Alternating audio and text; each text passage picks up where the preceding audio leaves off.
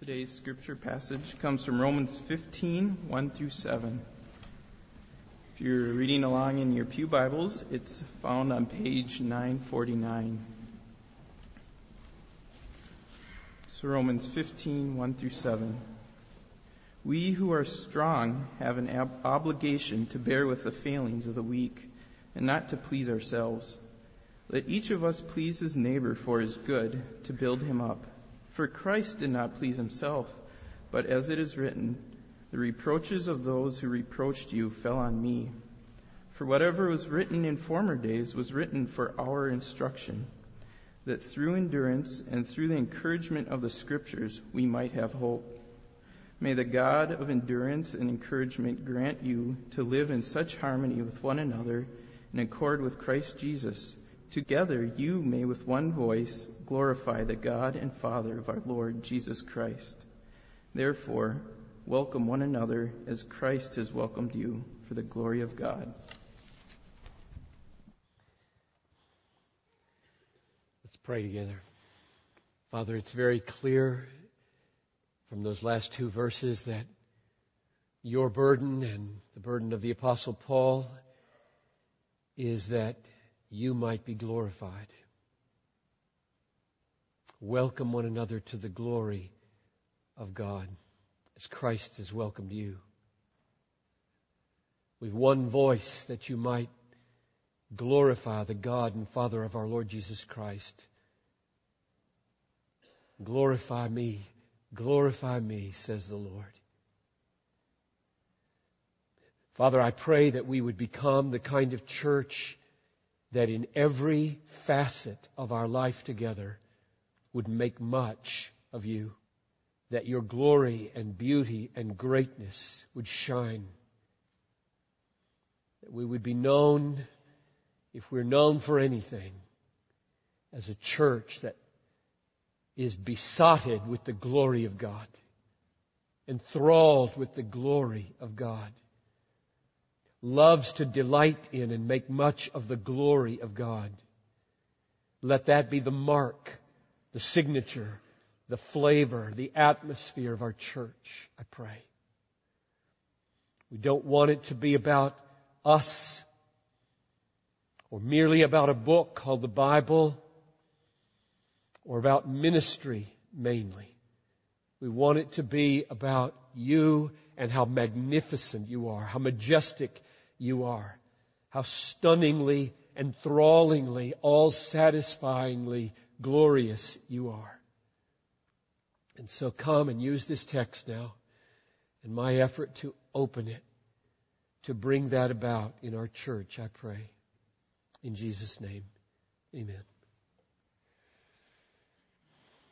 So we're moving now into chapter 15 of Romans, and you need to be aware that the chapter divisions in the Bible and the verse divisions in the Bible did not originate with the writers of the Bible. The chapter divisions originated in 1205 AD. And the verse divisions originated in the New Testament in 1551. And therefore, if you ever find, as we do here, that it's not a good place to divide, you can just ignore it and be okay. It won't offend God in the least. He did not put this in the inspired book. This is later. And I think this is a bad division here. I don't think chapter 15 should break here because there's not even a hint of break. This is Paul pressing right on with the issue of weak and strong, those whose consciences are bothering them about eating meat and, and drinking certain things and days and this is just the same old issue. It's going to go right on through. You could break it at verse 7 maybe. I think probably verse 13 would be a better break. But we won't worry too much about that. I just want you to know that we're on the same issue now that we've been on in all of chapter 14. So let's see how he makes the point, a very familiar point, in verses 1 and 2. Let's read that. We who are strong have an obligation to bear with the failings of the weak and not to please ourselves. Let us, let each of us please his neighbor for his good to build him up. Now that's not new. Chapter 14 verse 15. If your brother is grieved by what you eat, you're no longer walking in love. Or chapter 14 verse 19. Let us pursue what makes for peace and for mutual upbuilding. Verse 21 of chapter 14. It is good not to eat meat or drink wine or do anything that causes your brother to stumble. So clearly the message has been resounding through these chapters. Inconvenience yourself in order to make peace, build up, not destroy or hurt a weaker brother. He does say something a little different, however, in verses 1 and 2, and it's this issue of not pleasing ourselves. He hasn't used that language before. It's implied, I think, but here he makes it explicit. Don't please yourself. Please your neighbor for his good to upbuild him. And so I want to pause on that and make two clarifications. Because I think you could go in two very wrong directions with that advice. Please your neighbor. right? That would be pretty sweeping way to judge how you should act. Please your neighbor. Don't please yourself. Now I think both of those are in need of clarification. So here's clarification number one. The issue of, of uh, pleasing another means in the case of non-essentials like food and drink and days, forego your own liberty and please them rather than destroy them. It is not saying make what makes another person happy the moral criterion of all your judgments. And the reason I know that is because of Galatians chapter 1 verse 10 where Paul says this. Am I trying to please man? If I were trying to please man, I would not be a servant of Christ. That's pretty plain. So here he is in chapter 15 saying, please your neighbor for his good. And in chapter 1 verse 10 of Galatians saying, if I make it my aim to please man, I'm not a servant of Jesus. So you gotta say, now what? Come on, Paul, this is double talk. What, you, what's going on? And, and the answer is not hard to come by. What's going on in Galatians is people are calling gospel issues into question. They want to circumcise Titus because circumcision is necessary for salvation and Paul's not going to please them. He's going to make them real unhappy. Because bigger issues than meat and drink and days are at stake. So I think the clarification that's needed is when you can do good for your neighbor by pleasing him, resulting in the upbuilding of his faith, do it. But if pleasing him will destroy him, don't do it. So you can see that pleasing somebody is not the ultimate criterion of what we do. It is one test of what we do when other things are in place to make it helpful and fitting. That's the first clarification I think we need. Here's the second one when it says, as it does here, the end of verse 1, not to please ourselves, that does not mean it's wrong to enjoy making sacrifices to build people up. Which it could easily be taken to mean. I grew up thinking that that self-denial means this cannot be pleasurable. If it is, it's sin. Because it says not to please yourself. And if you're not to please yourself, if I'm getting some delight out of this late night sacrificial delivery, I'm a sinner. That's wicked. That kind of thinking is wicked. It's demonic. And I don't know why it took me so long to catch on to the fact that it's not sin to enjoy doing good, even if it's costly. Now, that's not just my opinion.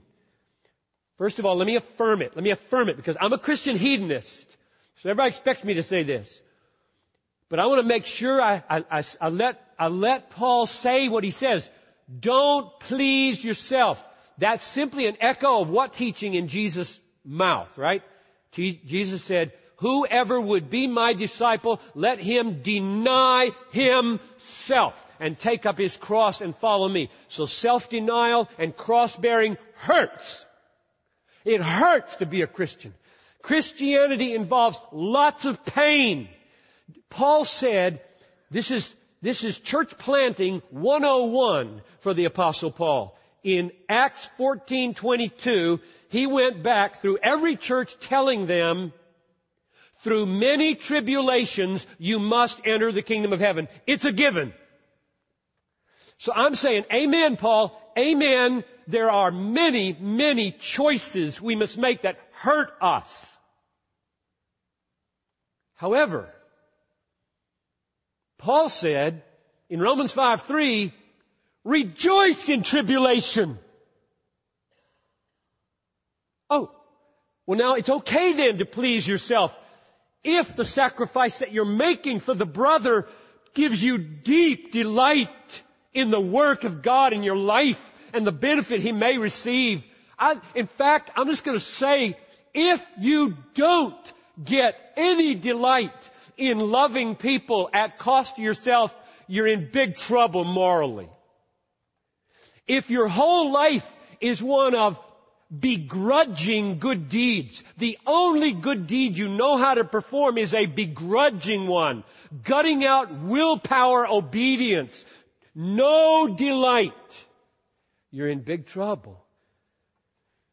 Because the kingdom of heaven is like a treasure hidden in a field which a man for joy went and sold all that he had. That is not pleasing yourself. I like my car. I like my computer. I like my books. I like my wedding ring. I like America. And I'm letting it all go because I found a kingdom and I found a way to live that goes down deeper than anything this bauble laden land of ours could ever do. So that's the second clarification. When he says, don't please yourself, he means many things are hard to do in the, in the, in the Calvary road of love. But on that road, there are joys that, that people off that road will never taste. It is more blessed to what? Give than to receive. It just feels so good to receive. But the blessedness, the depths of joy that we're talking about.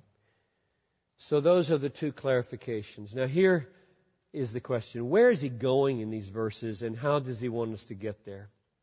Where he's going is real clear. I've already prayed about it. Verses 6 and 7 make it crystal clear. He says it twice. Here's where he's going. Verse 6. That together you may with one voice glorify the God and Father of our Lord Jesus Christ. So we're going there. We're going there. I'm aiming at the glory of God the Father and our Lord Jesus Christ.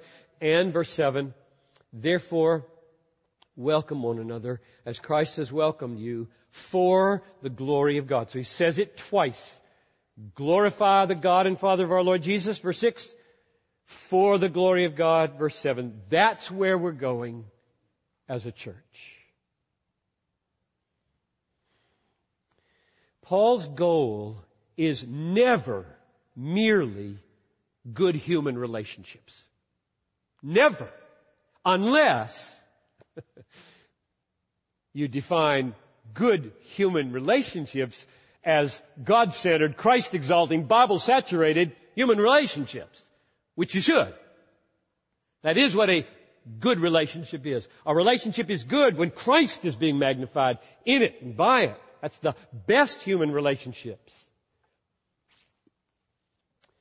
But the ultimate aim of everything Paul does and says and in the church is to display the glory of God, the beauty of God, the greatness of God, the many sided perfections of God. All of creation, all of redemption, all the church, all of society, all of culture exists to display God. Nothing and no one is an end in itself. I remember in college, people used to say, art for art's sake. Sounds atheistic to me.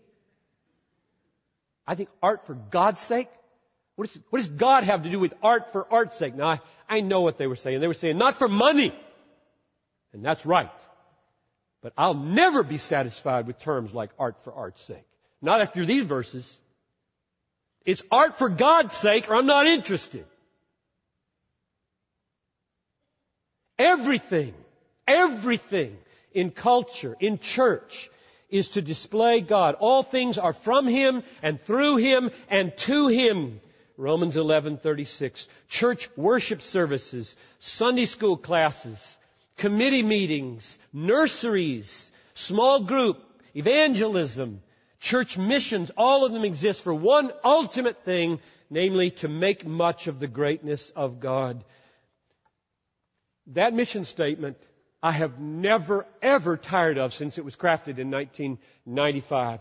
We exist as a church to spread a passion for the supremacy of God, the glory of God, the magnificence of God. That's why we exist. We're going to spread a passion for the supremacy of God, for the joy of all peoples through Jesus Christ. That is a paraphrase of verse 6 here. Would you, Bethlehem, join me in praying for this at Bethlehem. The atmosphere that we long for is an atmosphere of radical God centeredness. We will not have succeeded as a church if we're known as a friendly church. And we will certainly not have succeeded if we're known for being an unfriendly church. Neither is success. We'll be well on our way to success if we are known as a people besotted with the glory of God, enthralled with the glory of God. If our children, let's test ourselves now, if our children are talking about the glory of God and love the glory of God, if our young people love the glory of God more than the glory of sport, or music or fashion, if our career people pursue the glory of God with more energy than they pursue financial success in their careers, if our old people rejoice in the glory of God just over the horizon, then we might be approaching some measure of success as a church. And the reason I plead with you, I plead with you to pray with me and work toward this is because almost everything in American culture is against it. Almost everything in this world of ours, this particular world, be a little different in Pakistan right now. Almost everything in American culture threatens radically serious, God-centered passion to see and savor and show Jesus Christ.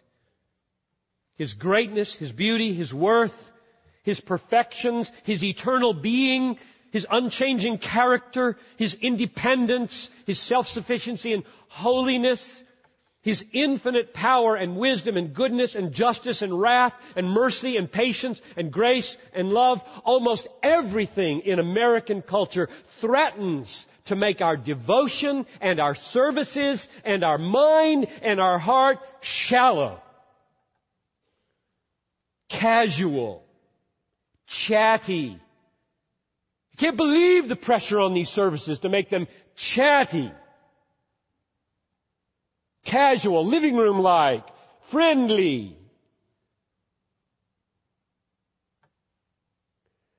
And above all, our blessing of choice, fun. Can't believe how that word has come to dominate Christian vocabulary about spiritual things. It is so absolutely misused. We've even made it an adjective to define anything that we enjoy because we don't have anything greater to say. America is all about that. All of television, all the internet just about, everything, everywhere you turn is casual, entertainment, fun, thin, shallow, trifling, trivial, so that it becomes almost impossible for people in this room right now to even conceive what I'm talking about, let alone go there. So that's where we're going. Paul knew that it was hard to get people there. He says in Ephesians 1, in a kind of prayer, longing that you might be given a spirit of wisdom and of revelation in the knowledge of God. Paul just ached that the churches would have a spirit of wisdom and of revelation in the knowledge of God. Because if God doesn't give you a spirit of wisdom and of revelation in the knowledge of God, you won't know Him. He will be just chatty little, maybe like grandpa or, and you'll be way more emotionally moved on Thanksgiving by football.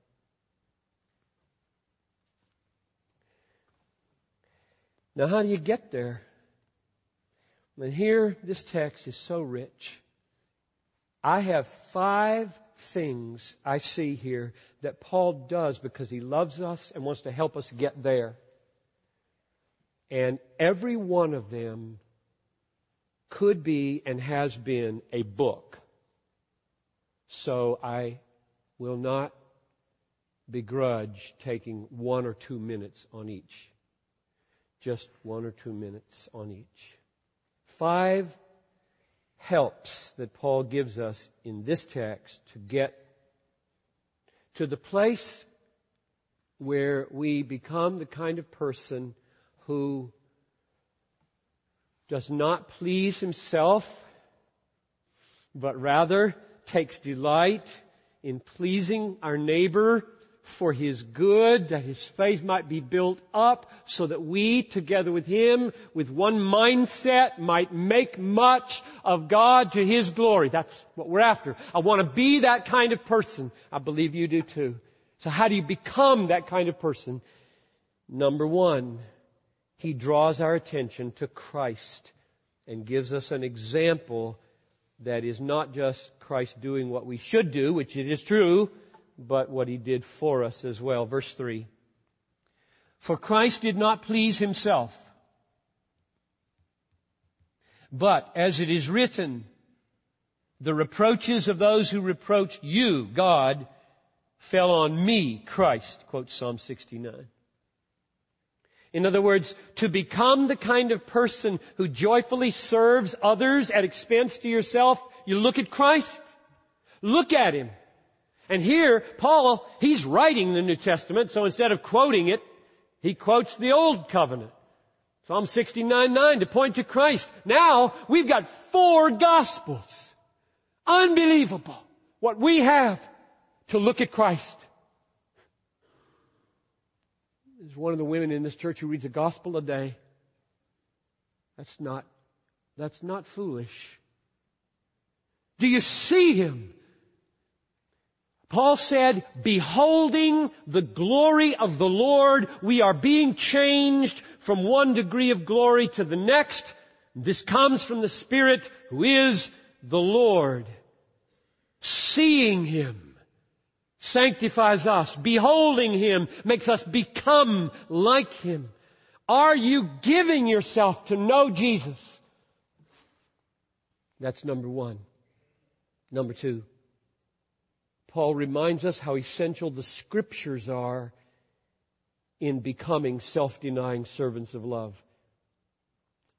Since he quoted the Old Testament in verse 3, he now says this in verse 4 For whatever was written in former days was written for our instruction.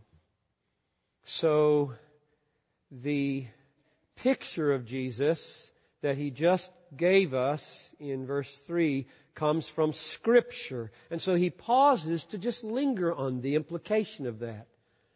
All that has ever been written in Scripture was written for your instruction. Don't neglect it.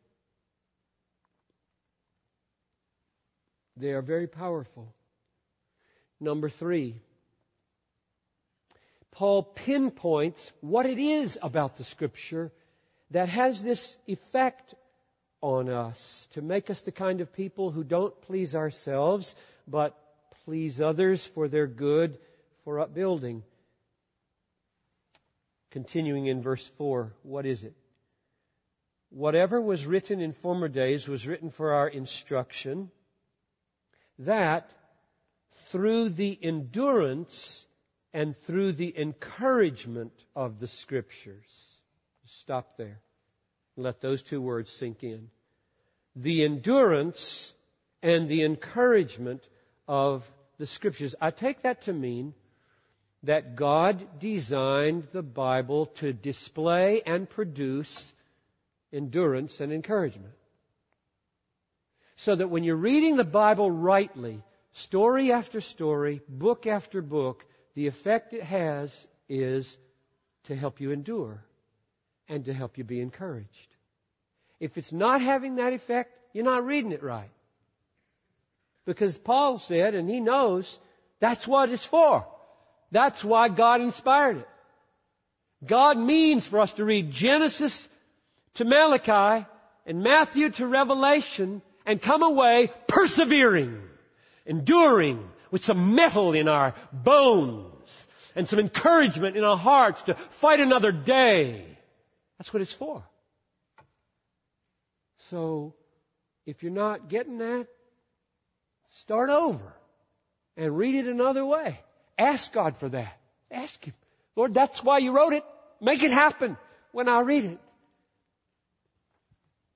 Number four, Paul reminds us that we will never survive on the pathway of self denying love without hope. So let's read that. All of verse 4 now. Whoever, I'm sorry, for whatever was written in former days was written for our instruction, that through the endurance and through the encouragement of the scriptures we might have hope. Hope that everything's going to work together for our good and hope that we will wind up with God in heaven, not in hell. How did Jesus endure the reproaches of the devil and the sin of man? How did he endure Gethsemane and how did he endure Golgotha? Hebrews 12:2 tells us it was hope. It was hope. I'll read that to you. Who, for the joy that was set before him, that's hope. Joy set before you is hope. He endured the cross. For the joy that was set before him, he endured the cross. That's the only way you can endure your cross. If you can't see Sunday coming, Friday's going to be real hard. Actually, before I ever heard that sermon, Sunday's coming, I always thought Friday was the best day of the week myself. Because I hated school. Man, if I, the only way I endured Monday was Friday. It's coming!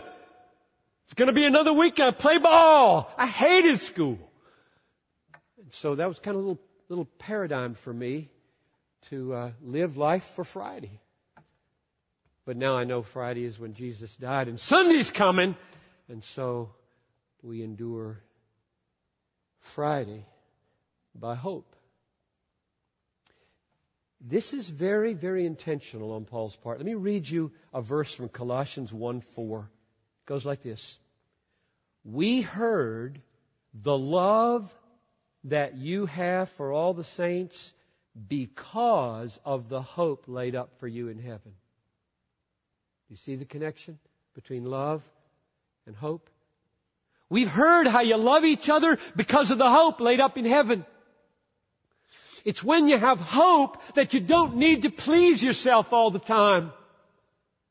You can take delight in the hope, let the delight in hope stream back to give you the strength to inconvenience yourself and live a life of not pleasing yourself, letting yourself endure all kinds of sufferings and inconveniences because you got this great hope. Friday's coming, I can do my assignment on Tuesday.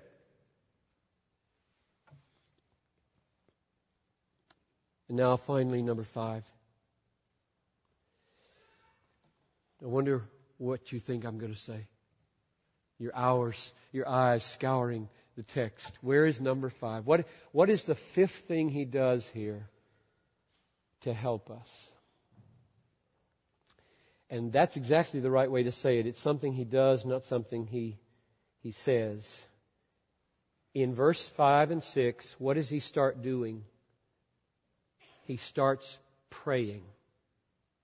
Did you notice that? Paul has run out of, of horizontal resources.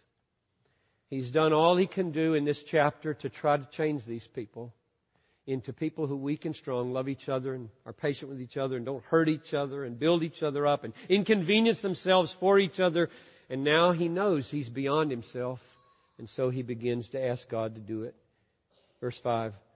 May the God of endurance and encouragement He's the one who inspired that book to do that. He's the one that makes it happen.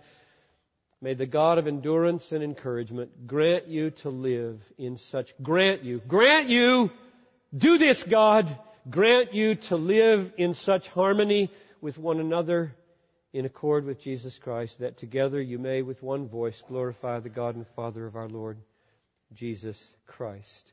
Now, I know he's still speaking to them. This is one of these bi-directional prayers. It's usually called a benediction or a blessing. He's, he's talking to them in the second person, you, and he's saying, may God do this, God do this. He's got, it's like a triangle, right? I'm saying you, and I'm saying God, do it. So there's just the two, I can't remember my geometry here. What are these called? The two halves of the right triangle, and then the hypotenuse. Is that what it is? Can't believe I remembered that. Hypotenuse. So God, the hypotenuse is the power of God coming down here. And I'm saying, God, do it. You let Him do it. That's the only hope. It's the only hope. So let me just summarize. If we are going to look at Christ, my, these are my five helps. If we're going to look at Christ, God has to incline us to look at Christ. You're not going to go home tonight and read your Bible looking for Christ unless God does it. If we're going to meditate on His Word, God must incline our hearts to His Word. If we're going to find encouragement and perseverance and endurance there, God's got to work that endurance and encouragement in us. And if we're going to have hope while we inconvenience ourselves and take pain upon our lives in order to be a blessing, then we've just got to have hope, and God is the one who hopes. That's why I think the paragraph really might end at verse 13. May the God of hope fill you with all joy and peace in believing that by the power of the Holy Spirit you may abound in hope, because hope is the only way we could possibly love each other like this. If you're a despairing person and you have no future, you're just going to eke out a living for yourself and be all self consumed. But if you've got hope, you can do this. So, if we are so dependent for God to do Romans 14 and 15, to make it true at Bethlehem, then let's join Paul in praying. You take your worship folder. I want to show you something.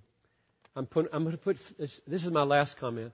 I'm going to put feet on that exhortation by taking you to whatever these pages are. If you open it up on the inside, um, to the column called Event Calendar.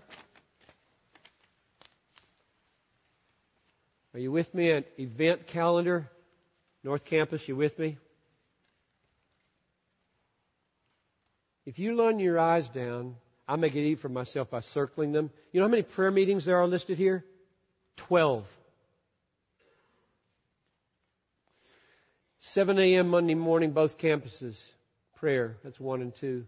6.30 Tuesday morning prayer. That's three. 6.30 a.m. both campuses. That's four and five. 5.45 Wednesday, both campuses. That's six and seven. Thursday, 6.30 a.m. That's eight. 6.30 Friday prayer. That's nine. Saturday, 4.45. That's just before this service. I invite you to come downstairs with us. Prayer. That's number 10. Sunday morning before first service here. That's tomorrow morning. That's 11. And Sunday before first service north. That's 8.15. That's 12. I go to five of those every week. They're all 30 minutes long. I love them. Nobody makes me get out of bed to go to those prayer meetings. No staff even gives a hoot whether I go or not. I just, I just go and get my socks blessed. I, I really want you to pray for Bethlehem. That we would be radically God centered that we would be Christ exalting, that we would be self denying, that we would delight to give rather than to be made comfortable, and that we would please our neighbor for his good and his upbuilding, that the same mindset might come together, the weak and the strong, with all their differences remaining, glorifying the same God and Father of our Lord Jesus Christ. That will not happen without prayer. And I think corporate prayer in groups 12 times a week for you to pick one or two is a wonderful way to do it. Let's pray. So, Father in heaven, I am deeply thankful for Bethlehem. I didn't, I didn't create these prayer meetings. One of them I did about 15 years ago, the one on Friday morning. The rest of them your people created. And so I bless you. And I ask that we would be a praying people. That we would get to the end of our longings, the exhortations of our children to our children, the exhortations to our spouses, the exhortations to our small groups, and know nothing's going to happen here unless God, now may God grant you to be of what one mind with each other. May He grant one mind. May He grant self-denial. May He grant looking at Christ. May He grant reading the scriptures. May He grant you to be enduring and encouraged. May He grant you to have hope. May He grant you to sacrifice. May He grant you one mind. May He give you the ability to deal with your differences. And may you come in one mind. May God, you get glory from this people because the giver gets the glory. Lord, make us a praying people. As we come to the end of 2005, let there be fewer regrets because this sermon awakened a good year's end of praying. I ask this in Jesus' name. Amen.